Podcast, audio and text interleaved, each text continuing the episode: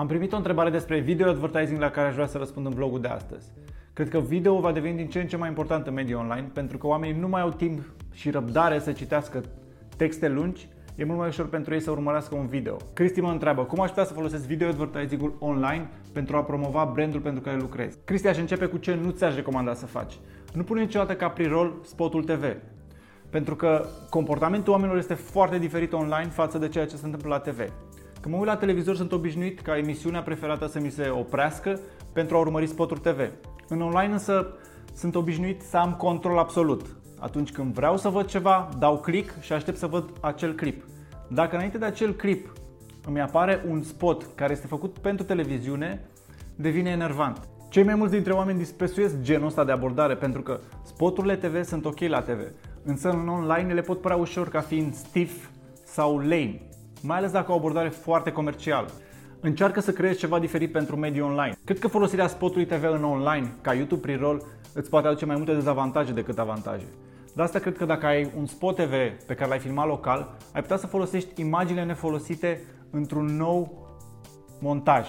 Într-un nou montaj în care poate să renunți la vocea de voiceover, care avea poate un ton foarte comercial, și să o înlocuiești cu muzică, iar doar pe cartonul final să revii cu vocea care anunță beneficiul, promoția sau ce ai tu de comunicat în acea campanie. Dacă înțelegi cum funcționează mintea oamenilor în mediul online și găsești clipul potrivit, rezultatele vor fi pe măsură. Pentru că un studiu din Statele Unite spune că 80% dintre oamenii care aleg să urmărească până la capăt un clip în mediul online își vor aminti de el în următoarele 30 de zile. Trebuie să înțelegi că nu toate view-urile din platformele în care vei promova clipurile tale sunt la fel.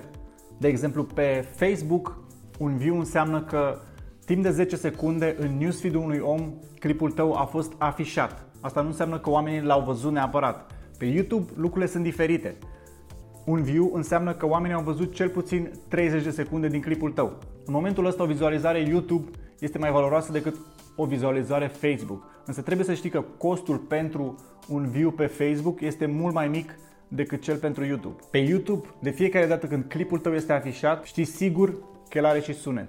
Pe Facebook lucrurile stau puțin diferit. Cele mai multe view-uri din newsfeed se fac fără sunet. De asta ți-aș recomanda ca de fiecare dată când dai un clip pe care îl pui pe Facebook să ai subtitrare sau un titlu caption care să atragă atenția, așa cum e de exemplu titlul de mai jos. Cred că cel mai eficient format prin care îți poți promova brandul în mediul online este folosirea videobloggerilor. Videobloggerii au putere de influență în mediul online mai mare poate decât a multor vedete consacrate la TV.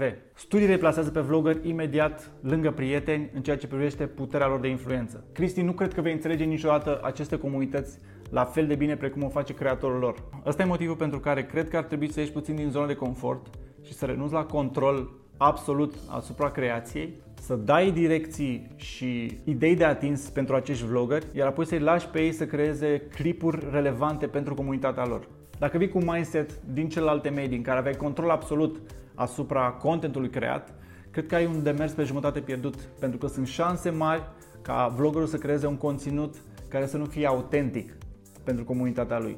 Și dacă mesajul nu este autentic, atunci impactul va fi mult mai mic. Un exemplu foarte bun mi se pare modul în care multe branduri din Statele Unite lucrează cu comunitatea Casey Neistat, Casey Neistat fiind unul dintre cei mai în vogă videoblogări în momentul ăsta în Statele Unite. Uite de exemplu cum a anunțat Mercedes lansarea unui nou model în comunitatea lui Casey. Clipul a avut peste 1,8 milioane de vizualizări, fără niciun suport media.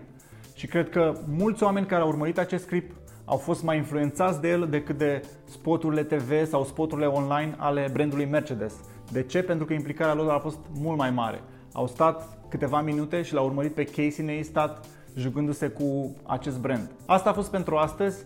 Dacă aveți comentarii pentru mine, nu ezitați să mi le puneți în secțiunea de comentarii.